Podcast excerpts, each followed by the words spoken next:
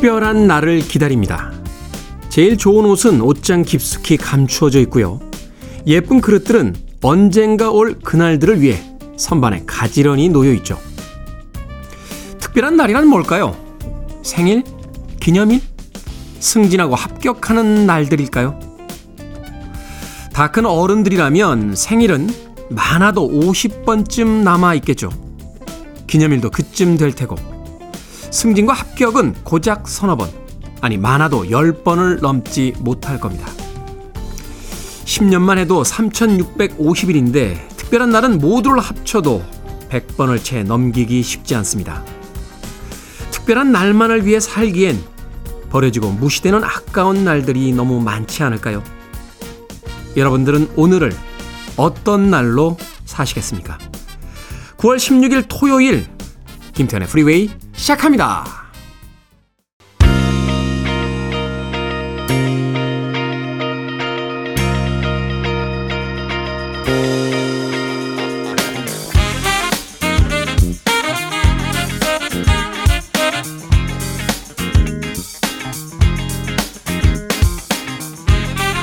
빌보드 키드의 아침 선택 김태훈의 프리웨이 저는 클 태 자 쓰는 태디 김태훈입니다. 자 토요일 1부의 첫 곡은 아시아의 곡으로 시작해봤습니다. 1983년도 빌보드 핫백 차트 이번 주 10위에 올라있던 아시아의 Don't Cry 듣고 왔습니다.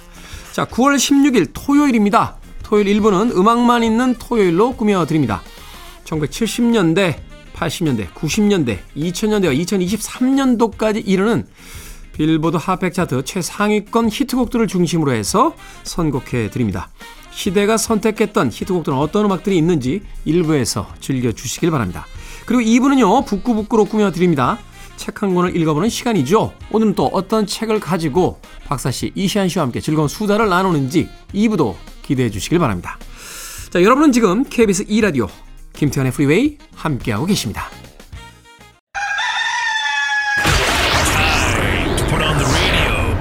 김태훈의 프리웨이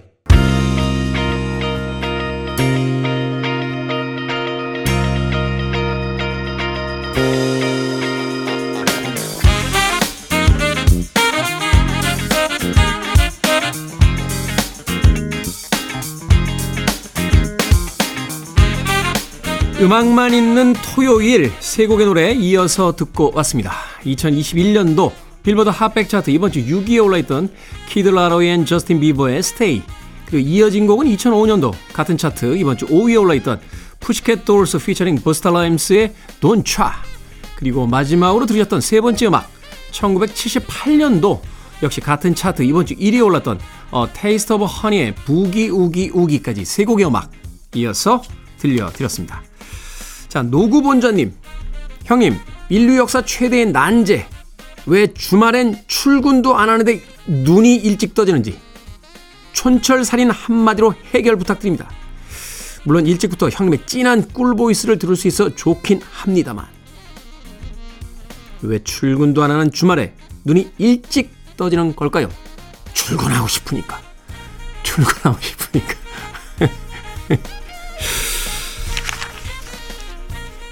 주말에 일찍 눈이 떠져도 기분이 좋지 않습니까? 예, 이게 생각하기 나름인 것 같아요. 예. 출근을 안 해도 되는데 왜 이렇게 늦잠도 못 자고 일찍 일어나는 거야? 라고 짜증을 내시지 마시고요. 눈을 일찍 떴는데, 아, 출근을 안 해도 되는구나. 하는 기분을 일찍부터 느껴보시는 건 어떨까요? 어, 주말에 또한 시간 정도는 낮잠 잘 수 있잖아요. 특별한 일이 없으면. 저는 아침 방송 시작한 뒤에 예, 평생 없던 버릇 하나가 생겼는데 낮잠을 자는 거예요. 어, 많이는 자지 않습니다. 뭐 2시간, 3시간씩은 안 자는데요. 그 집에 가서 잠깐 시간이 날 때 30분에서 1시간 정도 이렇게 낮잠 그 낮잠이 괜찮은 것 같아요. 어, 기분이 아주 묘하게 좋습니다. 그 스르르르르 잠이 들어가는 그 기분 있죠. 네. 스르르르르 기분이 근데 사실 낮잠 자고 나서 깜짝 놀랄 때는 있어요. 낮잠을 자고 눈을 딱 떴는데 해가 떠 있네? 어머나? 아침 방송 안 갔나? 라고 했다가 아 낮잠이지 하면서 네, 비로소 그때 다시 안도의 한숨을 쉬게 되는데 네. 낮잠을 한번 잡으시는 건 어때요? 노구 본자님. 일찍 일어나는 거에 너무 거부 반응을 가질 필요는 없을 것 같습니다. 아, 왜냐면 이제 월요일부터 금요일까지 어떤 패턴이 있기 때문에 주말에 갑자기 그 패턴이 사라지면 뭐 주말에는 늦잠을 자도 괜찮겠습니다만 다시 월요일이 됐을 때 오히려 눈 뜨는 게 힘들어질 수 있어요. 예. 노구 본자님. 5550님, 팝송 제목 못 외우는 1인입니다. 테리 덕분에 찾지 않아도 다양한 팝송을 들을 수 있어 너무 좋네요. 하셨는데, 그것이야말로 라디오가 가진 가장 좋은 장점이지 않나 하는 생각이 듭니다. 내가 구체, 구체적으로 어떤 음악을 듣겠다. 또는 구태여 어떤 음악들을 찾아오지 않아도 예, 프로그램들을 들으실 때 저희들이 선곡한 음악들을 아, 편하게 감상하실 수 있는 것. 예, 라디오가 가장 좋은 점 중에 하나죠. 저도 이렇게 운전하면서 어디 먼 길 갈 때요. 라디오 꼭 들어요. 어, 라디오에서 제가 아닌 다른 DJ들이 선곡해서 들려주는 음악들도 들어보고 또 그들의 이야기도 들어보면서 아, 이 DJ는 참 잘한다. 이 DJ는 참 음악에 대해서 해박한 지식을 가지고 있구나. 하지만 그래도 역시 내가 제일 잘하는 것 같다. 하는 생각을 하면서 다닙니다. 음악 듣겠습니다. 자, 1998년도로 갑니다. 빌보드 핫백 차트 1위에 올라있던 에어로스미스 I don't want to miss a thing 그리고 1990년 역시 같은 차트 이번 주 8위에 올라있던 Sweet Sensation의 If Wishes Came True까지 두 곡의 음악 이어서 들려드립니다.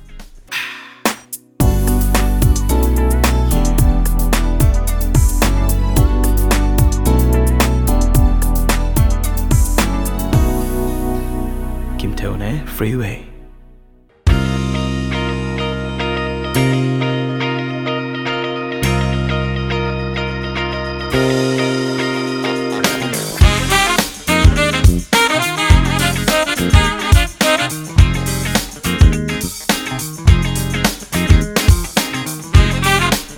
빌보드 키드의 아침 선택 KBS 2라디오 김태훈의 프리웨이 음악만 있는 토요일 함께하고 계십니다. 두 곡의 음악 이어서 듣고 왔죠. 2011년 빌보드 핫백 차트 이번 주 3위에 올라있던 Foster the People의 Pumped Up Kicks 그리고 이어진 곡은 2016년 역시 같은 차트 1위에 올라있던 Chainsmokers featuring Halsey의 Closer까지 두 곡의 음악 이어서 들려드렸습니다. 8471님 테디 대학생 딸이요 등교하려는데 옷이 없다고 투덜거리네요. 딸아이가 옷 투정할 때마다 계절이 바뀌는데 이젠 가을옷 사고 싶은가 봐요. 여름 옷 사준 지 얼마 안 된 것 같은데 그래도 사줘야겠죠 하셨는데 무슨 대학생이 옷 없다고 투덜거립니까? 문화가 좀 바뀌었나요? 네. 옷이 없는 건 아니죠. 어, 마음에 드는 옷이 없다. 뭐 이런 거죠. 어, 새 옷을 입고 싶다. 이런 거죠. 네. 이 문제는 제가 노 코멘트 하겠습니다. 아이를 키우는 문제에 있어서는 제가 뭐 관여할 만한 사람이 못 됩니다. 8471님. 사줘야 하냐고요? 두 분 관계에 저를 끌어들이지 마십시오. 8471님. 괜히 사주라고 해도 아, 부담되네요. 막 이렇게 이야기하실 수 있고. 아니, 사주지 마세요. 그러면 그 딸이 아니, 아저씨가 뭔데요? 아저씨가 뭔데 사주지 말래요? 이럴 수 있는 거 아닙니까? 네, 그러니까 두 분 사이에 저를 끌어들이지 마십시오. 네, 847이 어렵습니다. 아이들 키우는 거. 자, 음악 듣습니다. 아, 1970년으로 갑니다. 빌보드 핫백 차트 이번 주 7위에 올랐던 곡입니다. 게리 글리터.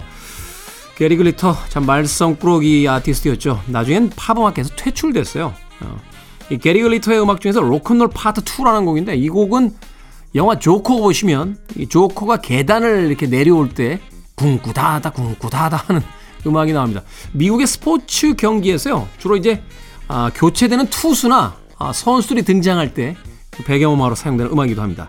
이어지는 곡은 88년도 역시 빌보드 핫백 차트 이번 주 8위에 올라있던 케니 로긴스의 Nobody's Fool까지 두 곡의 음악 이어드립니다. You're listening to one of the best radio stations around. You're listening to 김태훈의 Freeway. 빌보드 키드의 아침 선택 KBS 2라디오 김태훈의 프리웨이 함께하고 계십니다. 1부 끝곡은 2006년 빌보드 핫백 차트 이번 주 7위에 올라있던 Snow Patrol의 Chasing Cars 듣습니다. 저는 잠시 후 2부에서 뵙겠습니다.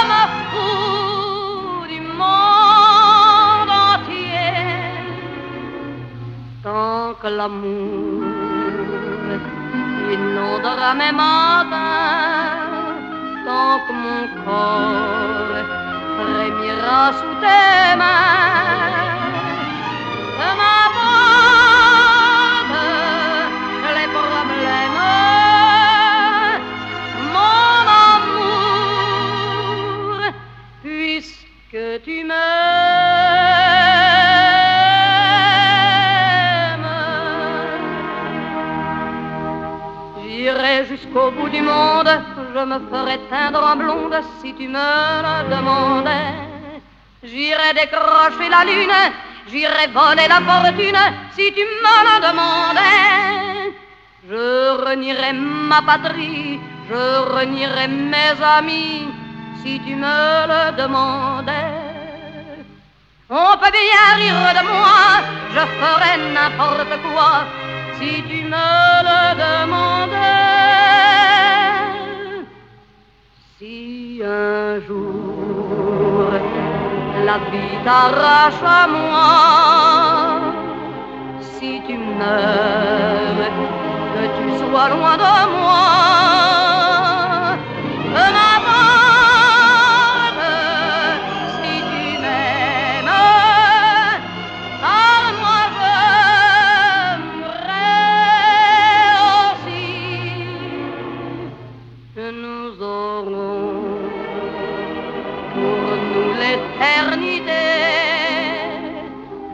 Bleu de toute l'immensité.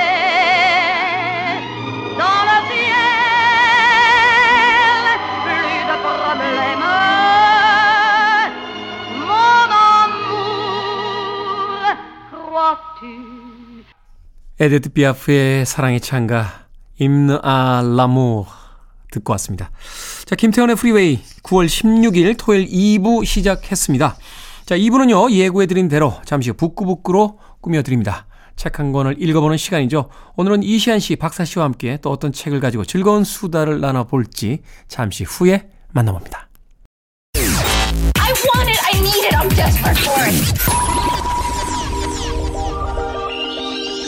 Okay, let's do it. 김태훈의 Freeway.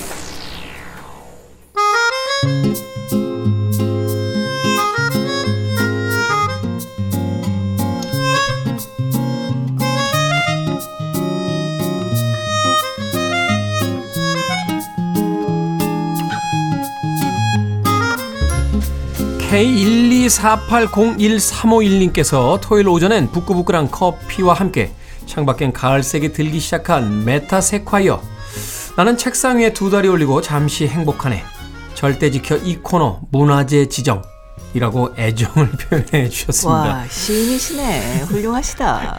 자, 북끄북끄 북튜버 이시한 씨, 북칼럼니스트 박사 씨 나오셨습니다. 안녕하세요. 네, 네, 안녕하세요. 안녕하세요. 야, 처음엔 이게 뭔가 하고 읽었는데 이게 시군요, 시. 네. 예, 이거 다시 읽어드려야 될 것 같은데 토요일 오전엔 북구북구랑 커피와 함께 음악도 갈아주셔야 되는 거 아닙니까? 문화재 지정이요? 예, 문화재 문화재도. 뭐, 문화재도 뭐 여러 가지 장르가 있으니까 아, 네. 예, 도서 분야로 지정을 해주실지 아니면은 수다 부분으로 지정을 해주실지 잘 모르겠습니다만 네.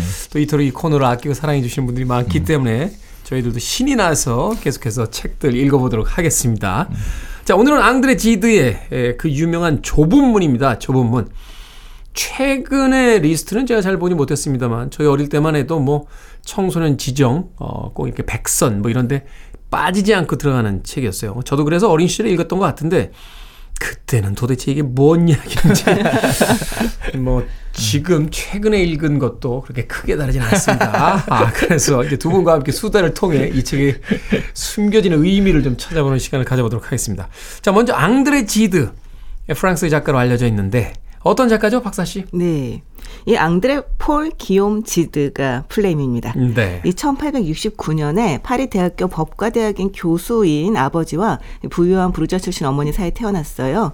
이 어렸을 때는 좀 허약한 체질이었다고 해요. 신경 발작을 자주 일으켜서 그 집에서 교육을 좀 받았습니다. 홈스쿨링을 했군요. 네, 네. 11살에 아버지가 돌아가신 뒤에 가정교사 어머니한테 그러니까 굉장히 엄격한 청교도식 교육을 받았다고 해요. 이 책에 나오는 것처럼 이 사촌 누이인 마들렌 롱도를 아주 깊이 사랑을 하는데요. 이 앙드레 지드는 그 마들렌에게 청혼을 했는데 처음엔 거절을 당했다고 합니다. 네. 그랬다가 26살에 결국 둘은 결혼을 하는데 그 결혼이 그 자신의 동성애적 성향을 자각한 이후라는 거는 굉장히 아이러니한 일입니다. 음. 이 22살에 처음 출간한 책인 앙드레 왈테르의 수기. 이 책이 그 마들렌에 대한 그 열렬한 사랑 이야기를 담고 있는 자전적인 작품이었는데요.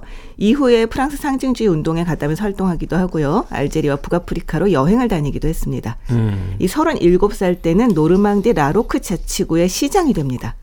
그런데 그 시장 그 활동을 하는 도중에서도 뭐 지상의 양식, 배덕자, 좁은 문 등을 아주 착실하게 책을 써내고요. 제1차 세계대전 기간 동안에는 적십자에서 일을 했고, 그리고 이 친구의 아들과 사랑의 도피행을 하는 바람에 그 부인인 마들렌이 그에 대한 복수로 그 앙드레지드의 모든 편지를 불태워버리는 사달이 일어납니다. 네, 정말 아까운 일입니다. 네.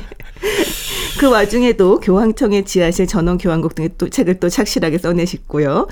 이 절친한 친구의 딸과의 사이에서 딸을 낳습니다. 네, 네? 그 그 친구는 되게 위험한데요. 친구 아들, 친구 딸. 네. 그리고 연인과 아프리카 여행을 떠나기도 하면서 아주 자유롭게 사시다가 이 병을 계기로 해서 아내 마들렌과 다시 재결합을 했는데요. 결국 마들렌은 앙드레가 앙드레지드가 69세가 되는 해에 사망합니다. 아내가 먼저 사망했어요? 네 네. 아. 네. 이 앙드레지드는 그 동성애를 옹호하는 내용의 코리똥, 뭐 아프리카에서 목격한 제국주의 횡포를 비판하는 뭐 콩고 여행기, 그리고 소련을 방문했다가 크게 실망해서 공산주의에 대한 환멸을 담은 소련에서의 귀한, 뭐 이런 또 논쟁적인 책들을 출간하면서 이 사회 문제에 대한 관심을 적극적으로 표명하기도 했는데요. 네. 이 1947년에는 노벨 문학상을 받았고요. 음. 다음 해 옥스퍼드 대학에서 명예 박사 학위를 받았습니다. 그리고 1951년 2월 19일에 83세의 나이로 돌아가셨어요. 할 수 있는 건 다 하신 분이에요. 네. 작가로서 한 개인으로서 사랑으로서 네, 공직자로서도 공직자로서 할수 있는 건 다 하신 분이에요. 그러니까 깔끔하게 할 수 있는 걸 다 하신 괴테의 분과 아, 이 정확하게 반대쪽에서 오만 스캔들과 구설수에 오르며 어, 할수 있는 그렇죠, 걸다 하신 예, 깔끔하게 해낸 괴테냐 아니면 좀 시끄럽게 하시는 앙드레 지드냐 이 말씀하신 것처럼 음. 앙드레 지드의 친구라는 어떤 관용어가 좀 만들어져도 어, 되지 않을까 하는 생각도 듭니다. 예전에 그 무한도전에서 그런 거 있었거든요. 그러니까 유재석으로 살 것이냐, 박명수로 살 것이냐. 아, 근데 정말 많은 사람들이 난 박명수로 살겠다. 어, 하고 싶은 거 다 하고 얘기하고 맞아. 그러고 살겠다. 그 앙드레 지드와 게테에서는 아무래도 앙드레 지드 쪽이 아닐까. 음악하는 사람들끼리도 그런 게 있어요. 폴 맥카트니로 살고 싶냐, 믹 제거로 살고 싶냐. 네. 다믹 제거예요. 다믹 제거로 살겠다고 그렇게 얘기하시는데 아유 이런 자유분방한 분들을 보면 어쨌든 이 앙드레지드는 그 마들렌과 뭐 결혼을 하긴 했습니다만 실질적인 그 별거 상태에서 뭐 평생을 그 보내는 것도 또 알려져 있는 그런 인물이기도 한데 바로 그런 개인의 어떤 사생활과 자신의 그 음, 담고 있었던 생각을 가장 아, 많이 담아낸 대표적으로서 이 앙드레지드 이제 좁은 문을 이야기를 합니다. 자, 그래서 이 좁은 문의 줄거리 좀 소개를 듣도록 하겠습니다. 네. 어, 주인공은 제롬입니다. 제롬. 네, 누가 봐도 근데 자전적 이야기라 그 자기 이야기 같은데요. 어린 시절부터 같이 자라다시피 한 외서촌 누나 알리사를 사랑하게 돼요. 알리사는 바람기 있는 엄마 때문에 굉장히 슬퍼하는 그런 딸이었는데 네. 그 모습을 보고 자신이 지켜줘야겠다 이런 생각을 했는데 근데 어떻게 생각하면 사촌 간의 결혼이니까 문제가 될 것 같지만 당시로서는 문제가 없었어요. 네, 당시 뭐 유럽 사회 보면은 사촌들하고 결혼한 경우가 굉장히 많았고 네. 우리나라는 그런 일들이 별로 없었습니다. 뭐 일본 같은 경우도 굉장히 음, 뭐 음. 일본은 지금도 사촌까지 결혼이 되지 않나요? 하여튼 뭐 정확하게 그래요? 모르겠습니다만. 네네. 네네. 근데 이거는 문제가 아니었는데 사촌과의 그 사랑은 문제가 아니었는데 그 알리사의 여동생이자 그 또 하나의 사촌이죠 줄리에트가 제롬을 짝사랑하는 게 문제였던 거예요. 삼각관계가 되죠. 그렇죠. 예. 청소년 시기가 되니까 제롬과 알리사가 이제 본격적으로 애정 표현을 하게 되는 그런 시기가 되니까 알리사가 제롬을 밀어내요. 음. 어, 왜 그러지? 라고 했더니 알고 보니까 줄리에트의 마음을 얘가 이제 그 알리사가 눈치채고 양보하려고 한 거죠. 하지만 줄리에트는 언니의 의중을 알게 되니까 오히려 자신이 희생한다는 생각으로요. 다른 사람과 결혼을 해버립니다. 왜 자꾸 다들 희생을 해. 그러니까요. 네? 그러면 알리사와 제롬 사이에는 장애가 없어지는 거잖아요. 그렇죠. 그래서 이 독자 입장에서는 야 드디어 이제 뭔가 시작이 되는구나라고 했는데 알리사가 계속 제롬한테 떨어져 있자 편지로만 대화하자 하면서 제한을 둡니다. 그러면서 아니 그러면 아이 그 냉정하게 거리를 유지하면 되는데 편지에서는요 정말 열렬하게 사랑을 또 이야기해요. 음. 하지만 막상 얼굴을 보면 또 냉랭하고요. 어 그 이유가 신에 대한 사랑이라고 할 수 있습니다. 신에 대한 사랑. 네, 신에 대한 사랑이 더 위대하고 더 바람직한데 세속적인 사랑으로 충만하면 안 된다. 뭐 그런 정도의 논리인 거죠. 그야말로 이제 어릴 때 좁은 문으로 들어가라. 어, 그런 그 설교를 들었거든요. 어렵고 힘든 길을 선택하는 것 신에 이르는 길이다라는 설교를 들은 것이 현실에 이렇게 구현이 되는 거예요. 이제 마태복음에 있다라고 하는 네. 그 신약 성경에 이제 담겨져 있는 그 기독교에서의 어떤 신으로 향하는 길은 좁은 문이다. 네, 아, 이렇게 이야기를 하는. 거죠. 네, 음. 그렇죠. 그래서 결국 제롬은 그녀와 멀어지게 되거든요. 그런데 또 3년 만에 찾아가 다시 찾아가요. 거기서 알리사와 그 제롬은 마지막 대화를 나누고 그 떨어지는데요. 나중에 알게 된 공개된 알리사의 일기장에 따르면요. 그때 제롬한테 너무나 끌려서 야 이렇게 있다간 또 내가 저 사람한테 넘어갈 수 있겠다라고 생각을 했는지 아주 낯선 곳으로 가서 그래야만 내가 금욕적인 생활을 지킬 수 있겠다라고 생각해서 그날 떠나게 되죠. 그 행위 자체가 이제 알리사 스스로의 어떤 그, 어, 말하자면 종교적인 구원 때문이 아니라 제롬을 종교적으로 구원하기 위해서 자신이 희생하는 일환이잖아요. 그렇죠. 네. 어. 결국 알리사는 낯선 곳의 유황원에서 병으로 죽게 되고요. 나중에 제롬한테 그 소식과 알리사 일기장이 전해집니다. 그리고 그 일기장이 나오다가 마지막엔 줄리에트와 함께 그 알리사를 회상하는 예, 그런 식으로 이제 마지막 끝이 나죠. 이게 뭐야. 그러니까요. 아니 이시안 씨가 줄거리 말씀하시는데 점점 줄거리에 감정이 실려요. 어, 이게 아. 뭐야 하는 야, 그딱 맞아요. 그 느낌이. 느낌이 딱 네. 옵니다. 이게 뭐야, 이게. 아니, 아니, 삼각관계인데, 내 거야. 뭐, 아니야, 내 거야. 음, 음. 뭐 이것도 아니고, 어? 너가 죠 언니가 좋아해? 난 갈게. 그리고, 아, 동생이 좋아했구나. 나도 가지 뭐. 그럼, 제롬은 뭐야, 도대체. 아, 참, 이, 이 참, 저도 좀 찾아봤어요. 왜냐면, 음. 학교 다닐 때, 이제 학생 시절, 고등학교 때 아마 읽었던 걸로 기억이 되는데, 그때도 이게 뭐야? 라고 하다가, 오늘 이 코너를 한다라고 해서 다시 읽어봤는데, 그때 역- 역시. 왜 이걸 뭐야라고 했는지 이제 다시 알겠어라고 하면서 이게 도대체 뭐야 여러 가지 어떤 그 해석이 된 네, 어, 이 그쵸. 조문을 이제 그 평을 한 전문가들의 어떤 글도 읽어보곤 했는데 그럼에도 불구하고 참 애매합니다. 네. 이 작품이 이제 담아내고자 하는 것이 이제 뭐 종교적인 어떤 구원과 현실에서의 욕망 같은 부분들도 있고 또 정신적인 사랑과 이제 육체적인 사랑에 대한 어떤 그 대립과 상관관계 뭐 이런 걸 다루고 있다라고 이야기는 하는데 그럼에도 불구하고 사실 납득이가지 사실 현대에 와서 여러 가지 작법들을 봤을 때 가장 중요한 건 이 주인공들의 행위 자체가 독자들이라든지 관객들을 설득할 수 있어야 되잖아요. 그 부분이 가장 약한 게 아닌가 하는 생각이 드는데 어떻게 생각하세요, 두 분은? 저는 사실 약간 이해가 됐어요. 약간 처음에는 아 진짜 진짜 말씀하신 이게 뭐야 막 이러면서 봤는데요.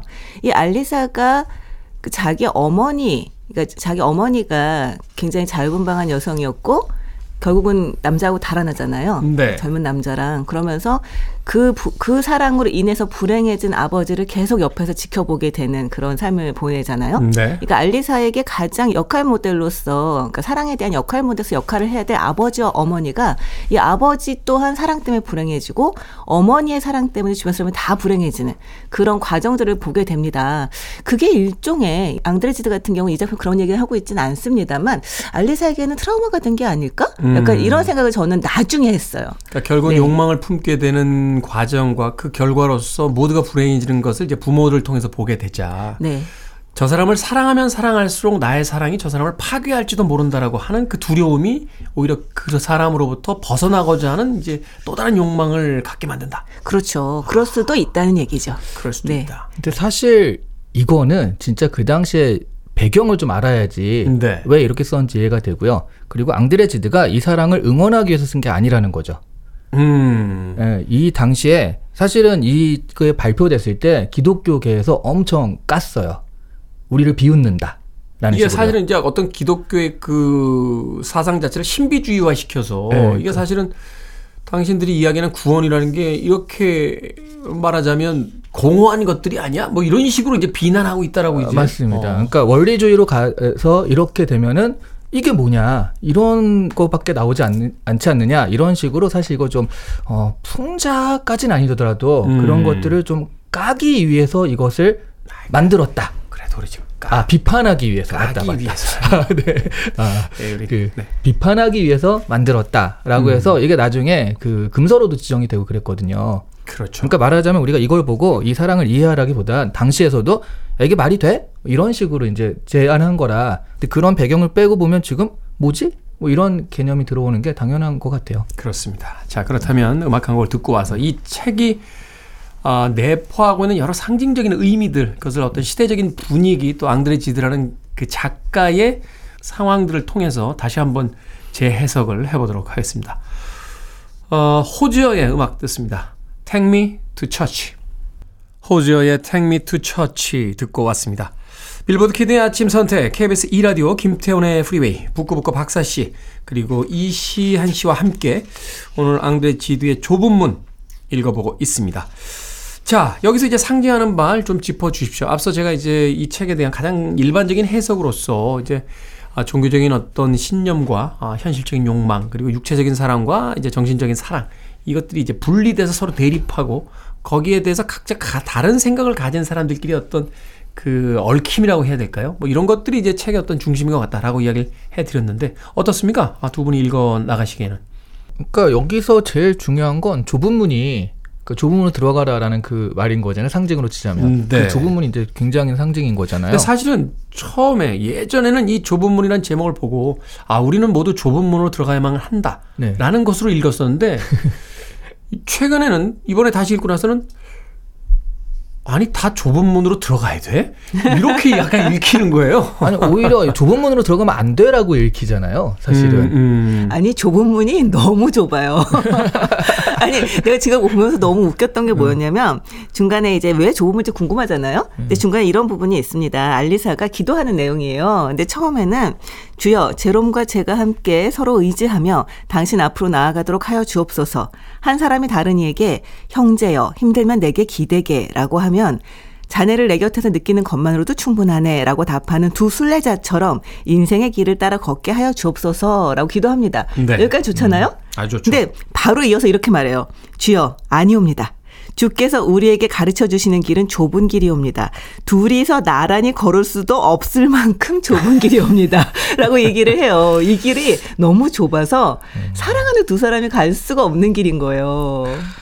예, 너무 과학적인 성향이 좀 있는. 그쵸, 그쵸. 예, 예. 그러니까 이게 사실 여기서는 좁은 문으로 들어가라가 이제 목사님이 설교에서 한 말이잖아요. 네. 그게 말하자면 신앙의 길, 세속의 길 말고 신앙의 길을 이제 선택하라 그런 거라면 말하자면 속된 욕망을 버리고 네. 어, 신이 이제 요구하는 그 어떤 성스러운 길을 걸어라 이런 네. 뜻인데 근데 그런 게 사실은 그 세상에 나가 살 때 그래도 좀 신을 생각하고 이왕이면 좀 좋게 살아라 정도로 해석을 하면 되는데 실제로 많이 그렇게도 하잖아요. 근데 여기는 너무 그, 그 글자 그대로 해석을 한 거죠. 극단적인 어떤 해석을 하죠. 네, 그게 우리가 원리주의라고 하잖아요, 보통. 그래서 사실은 어 이게 그 어려운 길을 굳이 선택하라가 돼버린 거죠. 네. 그러면 좁은 문은 멸망으로 이르는 길일 수도 있거든요. 네. 근데 제가 볼 때는 제롬도 큰 문제예요. 제롬이 처음에 그런 얘기를 하거든요. 알리사 네가 없다면 나에겐 천국도 소용이 없다. 이런 얘기를 하거든요.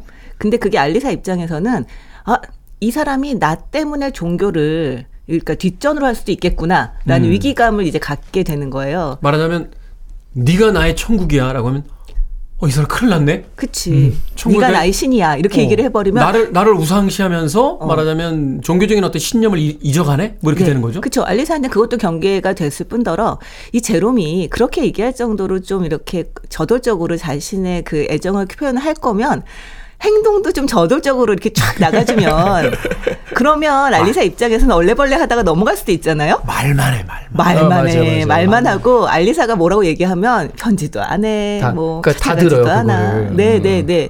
그러니까 알리사 입장에서는 본인도 굉장히 약간 혼란스러운 게 있잖아요. 자신의 사랑도 너무나 넘치는데 이 사랑을 과연 표현해도 될까? 이 사랑이 혹시 제롬을 좀 불행하게 만들지 않을까?라고 하는 것에 대한 이 갈팡질팡이 있는데 제롬이 계속 그걸 구경하고 있는 거죠. 저 음, 멀리서 그러면서 알리상이 어떤 결정을 해주기를 기다리고 있는 것 때문에 결론적으로는 알리사가 그냥 갈팡질팡 하다가 내 이럴 줄 알았네로 가버리게 되는 그런 이제 그 탓도 저는 제롬에게 있다고 봅니다. 네.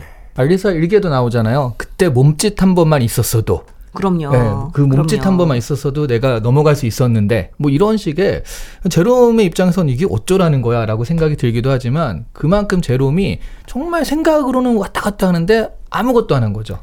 근데 사실 이게 그 남녀 관계에서 참 복잡 미묘한 문제인 게 뭐냐면 나는 이렇게 이야기했지만 그때 네가 조금만 더 날 끌어줬다면 이라고 이제 여자는 이야기해요. 음. 근데 남자 입장에선 아니 지금까지 아홉 개를 끌어당겼는데 그때는 반응이 없다가 그래서 나 역시 괴로운 마음에 포기했더니 편지에 그때 한, 한 번만, 번만 더 더. 끌어줬으면 이라고 하면 도대체 어떻게 하라는 거냐.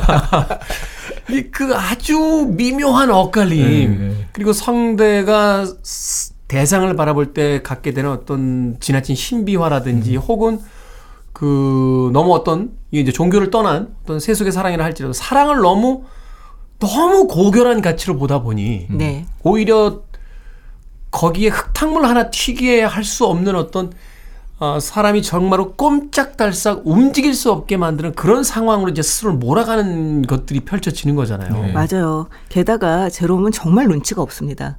그 줄리에트가 그 여동생이 계속 여동생이. 네 사랑을 하잖아요. 제롬을 되게 기간이 오래됐어요. 이 짝사랑이 게다가 그런 그런데 정말 모든 사람들이 모를 수가 없다.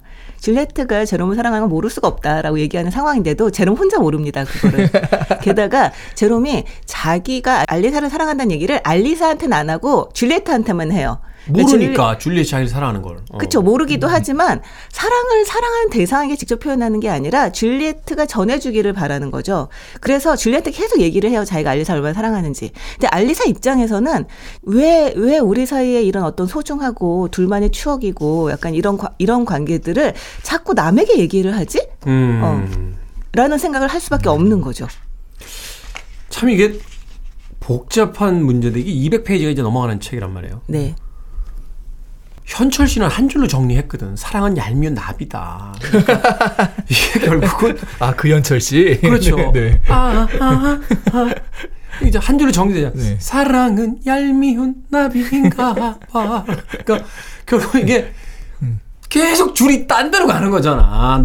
여기 있다 고백해야 되는데 저기 있다 고백하고 이 친구는 여길 사랑해야 되는데 저길 사랑하고 이게 꼬여가고 꼬여가는 문제인데 그러면서 사실은 고구마 100개 먹은 것 같은 그 맞아요. 답답함이 이 책 안에 있는 것 같아요. 여기서 다 엇갈리잖아요. 음. 그 제롬의 친구 아벨 같은 경우는 아벨이 또 줄리에트를 사랑해서 그 아벨도 되게 자기가 눈치 있는 척 하는데 친구 가운데 그런 애들 있잖아요. 나 눈치 되게 좋다라고 하는데 정말 눈치 없는 애들 있잖아요. 야, 야, 그 눈치 못 채니 그런 거?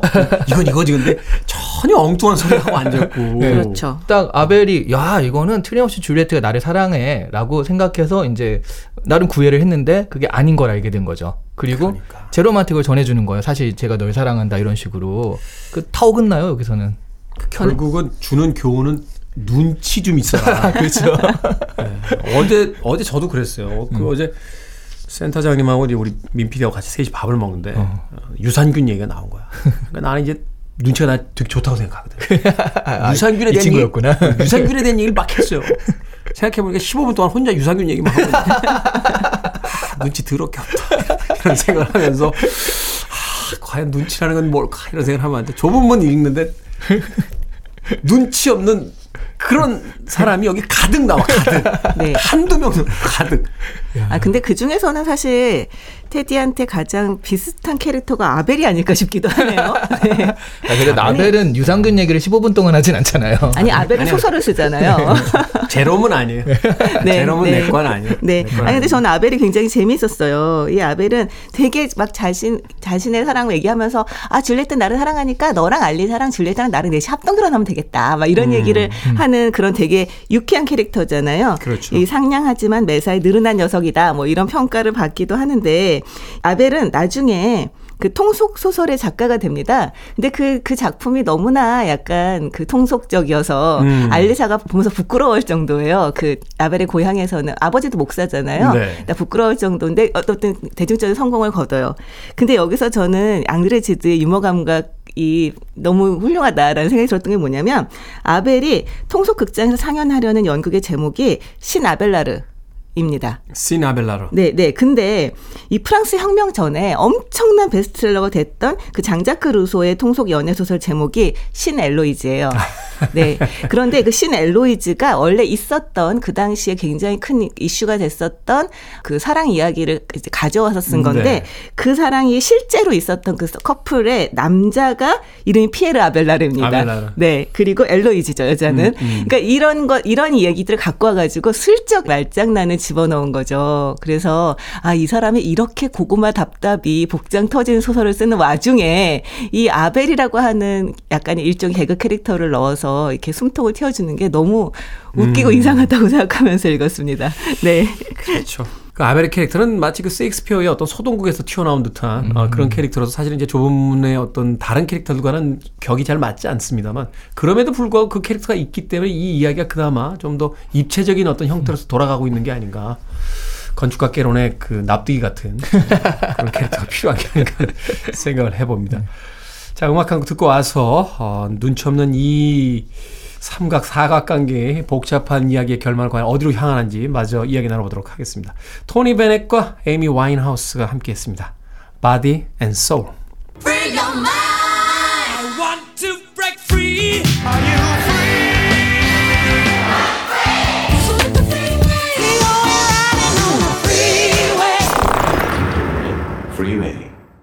빌보드 키드의 아침 선택 김태훈의 프리웨이 북칼럼니스트 박사씨 북튜버 이시한 씨와 오늘 북끄북끄 앙드레지드의 좁은 문 읽어보고 있습니다.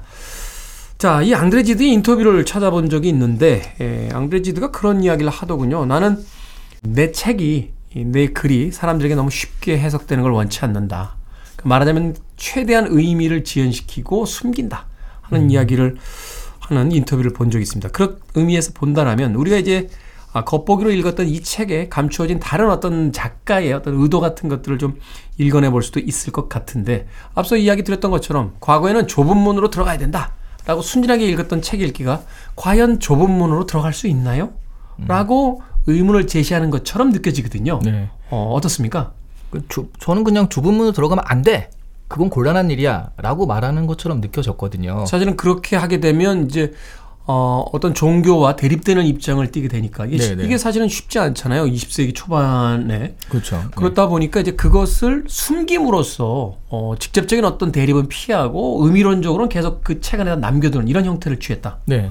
그리고 사실 이 그 우리 정기적인 것들을 봐도요. 그 기독교에 반할 수밖에 없는 그런 인생을 살기도 하고. 이 앙드레지드를 무신론자가 아니라 반신론자로 네. 그 분류하더라고요. 말하자면 이제 그 기독교 사상에 굉장히 반대했던 어떤 철학자로 이야기를 하기도 하고 작가로서. 니네 말대로 사니까 이렇게밖에 안 되지 않냐? 뭐라는 식으로 썼다라고 저는 지금은 약간 느껴지거든요. 음, 당시 어떤 기독교 문화에 대해서 굉장히 어떤 격렬한 어떤 저항 같은 걸 네, 보여, 네. 보여주고 있었다. 어. 근데 사실은 어떻게 보면 기독교의 문제들은 기독교에 대해서 오해하는 것 때문이 아닐까라는 생각이 드는 게 사실은 그렇죠. 이제 그, 그 정말 그 종교를 그렇게 느끼는 건지 종교를 해석한 사람들을 오해하기 때문인지는 또 다른 문제니까. 네, 왜냐하면 사실은 모든 종교들은 행복에 대한 이야기를 하고 있거든요. 음, 네. 인간이 어떻게 하면 행복하게 살 수 있는가 에 대한 이야기를 저는 모든 종교들이 하고 있다고 생각하고 기독교도 예외는 아니라고 생각을 하는데 문제는 그 행복을 어떻게 얻을 것인가라고 하는 문제죠. 근데 알리사는 그 행복이 그냥 바로 쉽게 얻는 것이 아니라 어떤 희생과 막 이런 것을 통해서 어려운 과정을 통해서만 얻어야 한다라고 생각을 하는 사람인 거예요. 네. 근데 줄리에트가 우리가 삼각관계다 얘기를 하긴 했지만 줄리에트는 자신을 사랑해서 자기에게 그 청혼을 했던 포도 농장의 농장주인 그, 그 남자하고 결혼하자마자 둘이 너무나 행복해하게 삽니다. 네. 아이도 다섯이나 낳고요. 음. 정말 유, 일하게 행복하고 잘 사는 세- 그 사람이잖아요. 그렇죠. 그 아주 네. 평범하고 행복한 삶을 이제 영위를 하는데 알리사는 그걸 보면서 굉장히 속상해해요.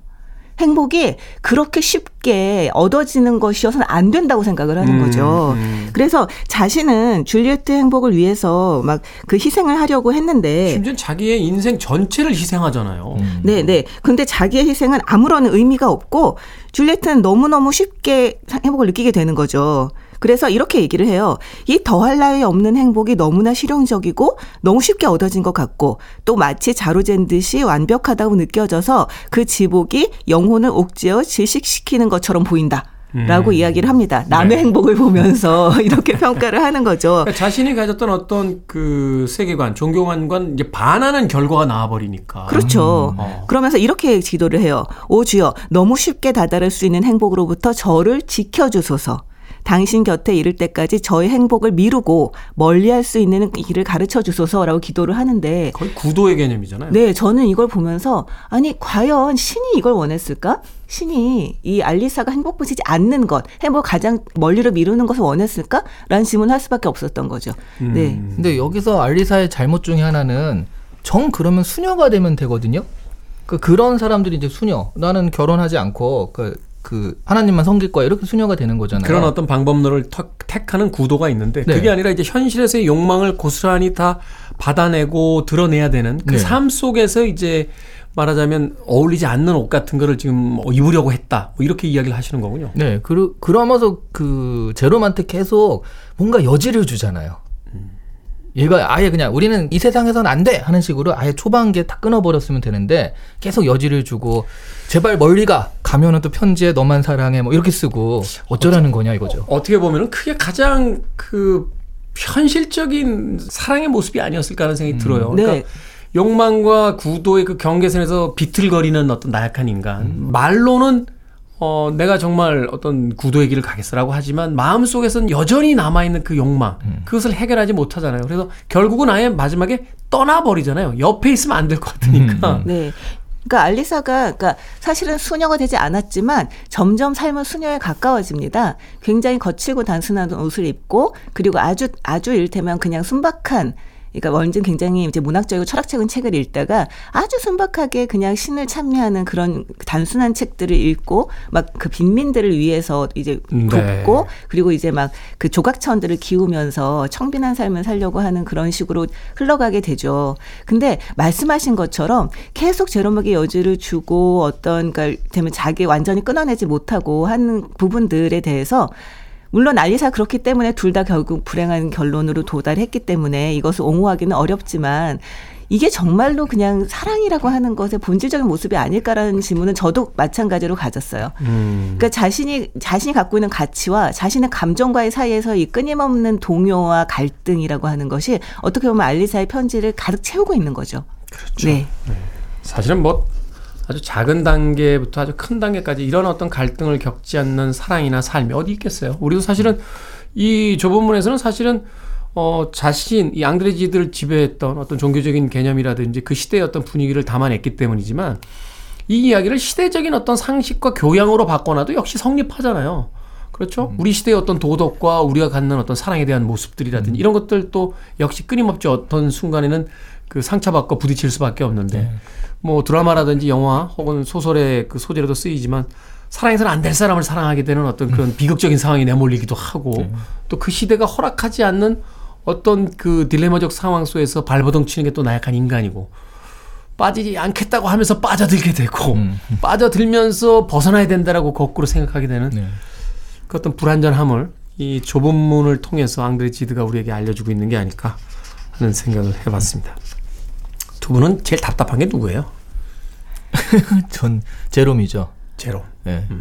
아니 그거를 그냥 확 떠나버리거나 아니면 얘기를 하거나 몸짓을 보여주거나 그러니까 뭔가 하나만 뭘 했어도 이게 알리사가 어떻게 생각하면 알리사를 방치한 거나 마찬가지일 수 있거든요. 혼자서 고민하게. 그렇죠. 그러니까 아, 이 알리사가 어떤 결정을 확신에 차서 할 수 있도록 아무런 것도 제공해 주진 않았어요. 네. 예. 그러니까 싸우다가 여성이 가버려. 근데 진짜 가는 거예요. 근데 사실 어 진짜가 이런 마음이 있는데 어려워. 예. 가라, 가라고. 가라 그러면 진짜가? 진짜가? 어, 어. 진짜가? 진짜 가냐? 가라는 거야, 말라는 거야. 그리고 가면은 진짜가 엉엉엉 막 이런 거 있잖아요. 아니, 그 그게 뭐- 남아야 되는 거거든요, 이건. 아니 그렇게 그렇게 어떤 뉘앙스라도 주면 괜찮은데 네. 가 진짜가 진짜가 진짜가 진짜 가냐 어떻게 하라는 거야 도대체 그러니까요. 자 여기서 남자들의 불만이 폭주합니다. 네. 자, 제롬이 가장 답답해 박사 씨는 아뭐 여기 있는 사람들은 그 저 이 둘밖에 밖에 그 둘을 빼놓고는 이 제롬과 알리사 빼놓고는 답답한 사람이 없습니다. 음. 네, 다들 잘 살고 있어요. 근데 제롬과 알리사가 가장 답답한 캐릭터고 심지어 이 답답한 캐릭터가 둘이 만나서 아주 그냥 케미가 네 상승 효과가 장난이 아닙니다. 이거는 뭐 막상막하라고 볼 수 있죠. 예. 네 앙드레지대 좁은 문 음, 저희들의 결론은 이런 겁니다 아, 이 책의 에, 주인공을 누구로서 또 자신이 지향하는 삶의 방향이 어떤 것이냐를 가지고 각기 다른 해석을 만들어낼 수 있는 책이 아닐까. 이것을 어, 종교에 대한 어떤 숭배로서 읽어낼 수도 있고 혹은 종교에 대한 어떤 안티로서 읽어낼 수도 있는 그런 어떤 여러 가지 가능성을 가지고 앙드레 지드가 인터뷰에서 밝힌 것처럼 자신이 생각하는 것을 최대한 숨겨서 써낸 그런 책이 아닐까 하는 생각을 해봤습니다. 여러분들의 해석이 궁금해집니다. 자, 한 줄 추천사 아, 들어보겠습니다. 어, 이 책을 보시려면 사이다를 좀 준비하셔야 되지 않을까. 어, 그 이게 어장관리녀와 우유부단남의 정신적인 고뇌와 사랑 이런 거거든요. 고구마 100개 먹은 것 같은 느낌이 좀 들어요. 노벨 문학상을 받은 사람 어, 잠깐. 와, 고구마 100개. 알겠습니다. 자, 박사 씨 한 줄평. 네. 혹시 지금 연애하면서 땅 파는 분 계시면, 네. 이 사랑과 행복에 대한 다른 관점을 얻으실 수 있을 겁니다. 바로 지금 행복하십시오. 네. 가란다고 진짜 가면 안 됩니다. 저는 한 줄평은 안 합니다만 저의 인상은 이런 겁니다. 나보다 더 답답한 사람들이 있구나 하는 소설. 자, 아, 북구북구 앙드레지드의 좁은 문 읽어봤습니다. 다음 주엔 필립 케이드의 도매가로 기억을 팝니다. 읽어보도록 하겠습니다. 북튜버 이시안 씨, 북칼럼니스트 박사 씨와 함께했습니다. 고맙습니다. 네, 안녕히 감사합니다.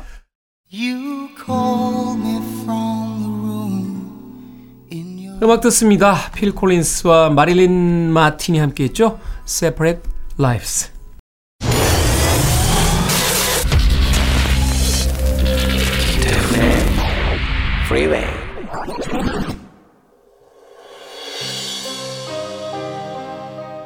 KBS 2라디오 김태훈의 프리웨이 오늘 방송 여기까지입니다. 오늘 끝곡은 Rockwell의 Knife 듣습니다. 편안한 하루 보내십시오. 전 내일 아침 7시에 돌아오겠습니다. 고맙습니다.